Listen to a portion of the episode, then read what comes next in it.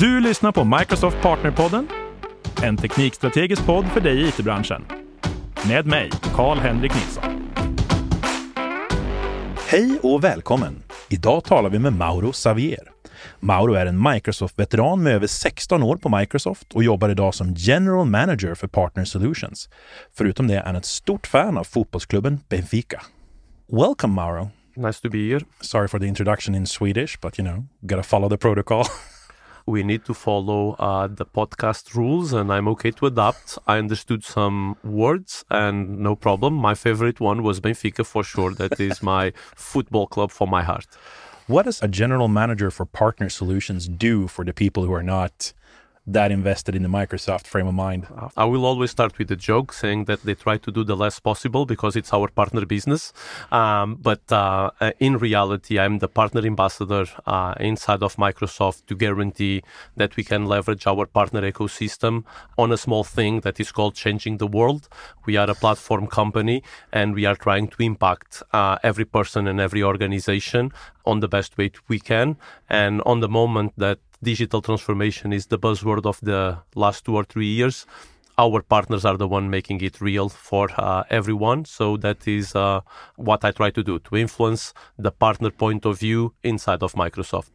I think everybody understands that today's topic will be about partnership and partnering with Microsoft. But you've said something quite interesting uh, that I've read. You said uh, Microsoft's a platform company. We're not experts in manufacturing or healthcare or retail but we have partners who are. Would you like to, to sort of expand on that a little bit?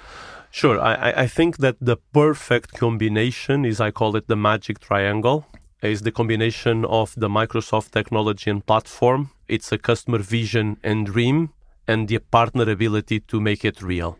So when we have these three ingredients, these three magic ingredients at their best, is when we can provoke digital transformation. We can always have um, one of the angles of the triangle not being at their best and it happens and it happens also inside of microsoft and sometimes on our partners or our customers then we are not at our best but when the three are on that perfect alignment of views with the right skill set then then the magic appears i see so many really really impressive companies that go through the Microsoft partner market thing. But I actually, I actually like to start the conversation on the other end. Like, what if I'm a mid-sized? I have great ideas, but I'm not sort of big enough to get the attention from from Microsoft today. If you had such a company, where would you start with us? What would you do? Uh, I would say that everyone gets Microsoft attention, different models, different engagements. Uh, my best view of what uh, is the biggest topic, I always say get big, get niche, or get out. These are the three models that we see on that point of view. And mid-sized small companies, they are amazing on niche, and niche can be a region, a location, a solution not uh, everyone needs to have a global business from that point of view. Uh, what Microsoft tried to give you is to support you on your own business model. And for that, we need to understand it. Of course, that um, you're going to get a lot of information from the websites, from the things we can do, but we have programs for startups that are just starting today, that are more or less an idea, and we will support them either with developer tools, either with free software, either with training, and we take it from that point of starting until the biggest of the organizations, where skills is always one of the most important parts for the partners to be at their best, and we support them on that journey. And at the end of the day, we try that um, the partners feel profitable from the Microsoft business, either direct, either through our investments, and that they fully know the platform. And for that, we invest on the learning and on the training of the partners, and then they can bring the best of themselves. And usually, it's the industry angle, it's the the solution of specific problems that they try to solve. Yeah, because it's starting to be like a lot of different places these days that you can make money together with Microsoft now. There are stores, there is you know the business to the business sales cycle, the this even the business to consumer angle now, which we're sort of pushing. So it's starting to get quite interesting, isn't it? The business model that generates today more revenue, it's also not a secret, is the ISV business model where you can resell your own solution across every places in the world with a little customization and it goes as low as software uh, transactions um, that is a lower margin service. So we try to be present in every cycle of the economy. We feel proud on the most recent studies of the IDC that we give back for every dollar of Microsoft $11 on our ecosystem. I feel really proud of that. When we look on the numbers of people that are employed on Microsoft partners, it multiplies by eight the number of Microsoft employees. So from that point of view, it's a huge, huge reach on that side of the house. Wow, that's really impressive. Eleven dollars to one dollar. Yes. I was involved in, in in a training earlier. I think it was last year, or at least last Microsoft year, which you know we end in July, so, um, which called the Software as a Service Academy. We had lots of different ISVs sort of pitching their ideas and learning how to build software as a service on top of our platform. But something that I was reacting to that that sort of traditional services partners are now sort of also pitching ISV ideas. ISV, for people that don't know, is of course you know regular IT products basically that you can buy as a service. I think that change is the fourth industrial revolution change. Why? Because all the companies want to become an ISV. They want to change their business model and to see how the technology can create a better service. Uh, more and more, we have this concept of digital natives, and we see, and we are using this great platform that is a great example of a digital native based in, in Sweden called Spotify to the world. That is a great example of a business to consumer application um, that we have, but it goes across everything we do, and that is not new from Booking.com in the Netherlands, from Glovo in Spain, and, and, and we can go on and on on the things that change our lives. And these new business models are also impacting the way that from public sector to any commercial enterprise, they are trying to do their business. The differentiation is more and more on how data science can and apply the new algorithms to create new business rules, uh, to optimize processes than anything else. So technology is present in our lives. It's a platform play, and on that, uh, we need to make the differentiator. So I'm getting more and more customers that be, want to become partners than ever because they say, "How can I partner with you?" It's not anymore a, a vendor-customer relationship. No, exactly. And I mean, what I'm also seeing is exactly as you said there, the ISV business is starting to be profitable. But if you look at like us at Microsoft, I mean, we still have a services as part, which is, I, guess, you could describe as an as a service integrator, a SI, we call them, type of business, right? But we still sell like Office three, sorry, Microsoft 365 and Azure, which is you know consumption products, or a lot of the, there is available ISV products there. I think that that is the business model I see most GSIs getting into, right? Like they're they're now they're scaling with ISV but but offering like a consultancy option around these ISV products. Because the problem is as soon as you solve the first business need with an ISV and you have the second, the third, and the fourth, you need them to start talking together. So the system integrators, as the name say, they are the Lego pieces that connects the different solutions and make it working all together. Of course, that some of our system integrators also uh, based on their experience, based on their knowledge, also sometimes bring a solution. So the idea of one partner that is just one thing is really diluting. So more and more the partners are from resellers to hosters to system integrators and ISVs in only one single partner because they also try to serve their customers on an end-to-end journey. And as the needs are evolving, um, the partners tend to follow the needs of our customers, and that is being customer Ah, that makes a lot of sense.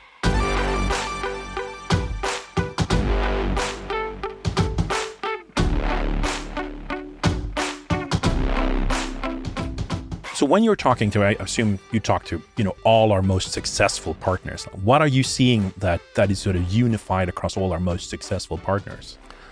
Two or three ingredients that all of them have. They can have something else, but all of these two or three things are present.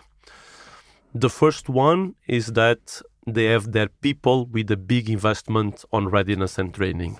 They are the best of their disciplines, and for them, that is a non negotiable. The second one is that they started, as you look on the airplanes, they first put the mask on themselves, meaning that they first digital transform themselves before going. They have good internal processes, they have good internal business models, so they are a reference for themselves. And that I would call it second pillar. The third one that I think it's the more relevant is an impressive customer focus and orientation and wanting to guarantee that they have a clear business model. So they know what they want to deliver and success for the customer and they are clear on what to do.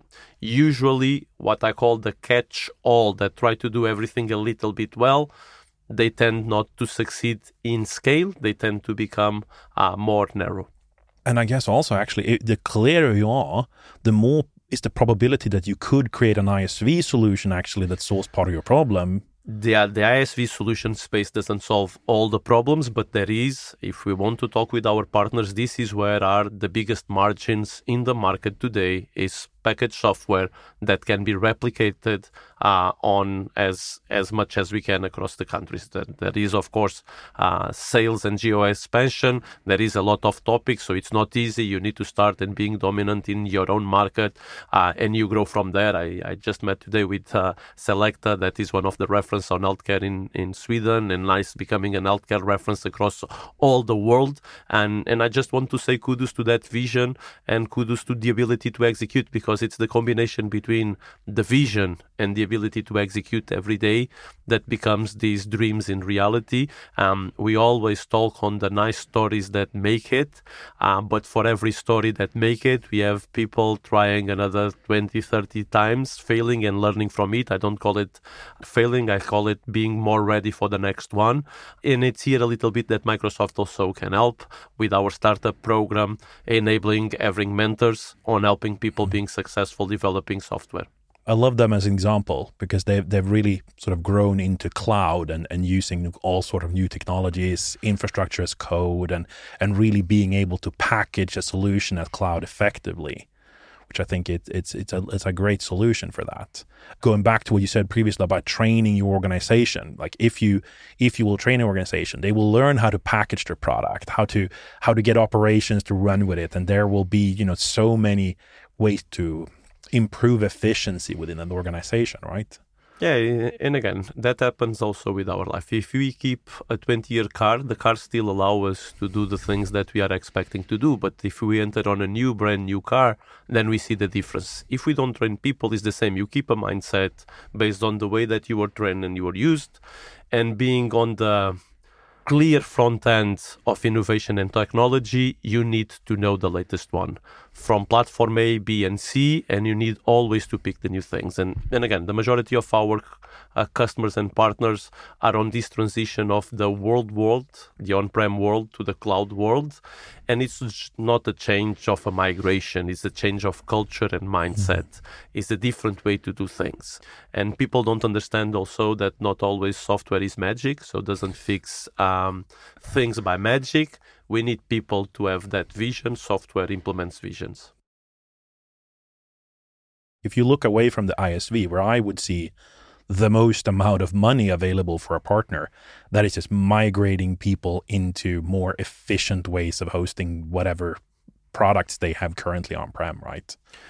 The problem is creating business cases that from a business point of view justify that investment if you have application a and that is a recurring topic of our partners is running on prem but it's doing what they are expecting to do let's say salary processing you use it once a month it's not the state of the art. You'll not build it like this, but it's running. Why should you invest an amount of money that can be used to win new customer for this company just to do that migration? So the big topic is there will be investments for new applications that can generate new revenue streams. And when you do that, then you can step by step keep modernizing investing just on modernization from yeah i'm going to change my car for an exactly new car that uh, is just modern the majority of the organizations cannot do that uh, so it's always a bumpy ride uh, from one place to the other but uh, we've been seeing huge uh, successes of those transformations I was listening to a colleague of mine who said it's really hard to retrofit a roof rack for, for a mm-hmm. Ford Focus on a modern Tesla Model X. Which is true, right? Like if you have the, the most modern product, sometimes you need to get get something different. You need to might might need to change it out. Or continue driving the Ford Focus if that is what's in your budget, right? If you don't have alternative, and this is why I say that I'm very proud of our partner ecosystems because they represent the needs of our customers. And I'm going to need from basic still uh, mail solutions for people that are still doing that to high tech AI advanced problem solving. Um, and from that point of view, this is why it makes our uh, partner ecosystem so diverse mm. and um, they reply to customer needs. If you are a Microsoft partner, what discussions would make you worried at the moment in your company? What what are some some warning signs that things aren't? The biggest problem that I see is retention of people. The market is really hot. There are big investments on people, and retaining people is the problem number one that the majority of the partners tell me. They all ask me, "What is the niche partner that you are seeing that I can acquire because I'm missing people that are well trained, or where can I find this person that is ready to start tomorrow?" And those are two things that we don't have any silver bullet for any of them. Uh, this is why Microsoft introduced um, a buzzword called Power Apps and Citizen Development. We're going to need to have more people in tech to reply to the needs of seven, almost going to eight billion of people in the world. And it's not possible with the number of people that today have the degree of engineer. So we really need to make it uh, easier to code. And we've been doing a huge leapfrog on, on how to code, but also how to make code more accessible for everyone. Uh, so our partners can recruit and keep more people more time. Yeah. Yeah, that that's a big problem. I was looking at some data before for a presentation here before summer, I thought it was like a million people in Sweden who worked in IT because everybody I know works in IT, right? But it's like 125,000 people. That's all. And and we need 125,000 people more. We need like we need to double the amount of and, the and people. if you could get the triple, they will get jobs in Sweden for sure. So that is the good part that there is no lack uh, of demand on these skill sets. Um, so if someone is listening and they have kids, there is no doubt that the future will be here. But we also know that we're going to need to convert the persons that didn't have that bet until now. So it's a big social responsibility also from Microsoft to attract to this ecosystem the biggest number of people uh, available in any part of the world. And this is why we are investing big time on no code, low code platforms. Interesting if you're going to flip the question then if i'm a uh, if i work at a company what's the best thing i can hear if, if i sort of know that oh my god my company's going to be so successful what, what what are we looking for type of discussion what's the push what's the positive discussion i think when we generate economic value on this kind of side is good for everyone in the food chain. It's good for their customers' customers that get a great service. It's good for us that we feel that we are being successful, impacting the world, the vision, the mission. It's a great momentum and then also for our uh, uh, vendors that participate in that ecosystems. I think more and more the world is becoming an ecosystem world. You don't want just to have a good experience. You don't need to have a good check-in experience and then you on board and it's a nightmare. The landing is not on time, whatever. And it's not about the airplane, it's whatever experience. So you want to feel it end to end and seamless in your life, more and more integrated processes. And that is the new thing. At the end of the day, I still expect that all of this can give more quality of living to everyone and not us working more and more hours because what is happening now is we need to compensate in the IT industry for the lack of people. So instead of making our life easier, we are getting um, much more pressure on the number of hours. So I think it needs to become a balance. Um, the industrial revolution provide a lot of advantage, but it's time now that the fourth one also give back to people either more time or either more quality of living.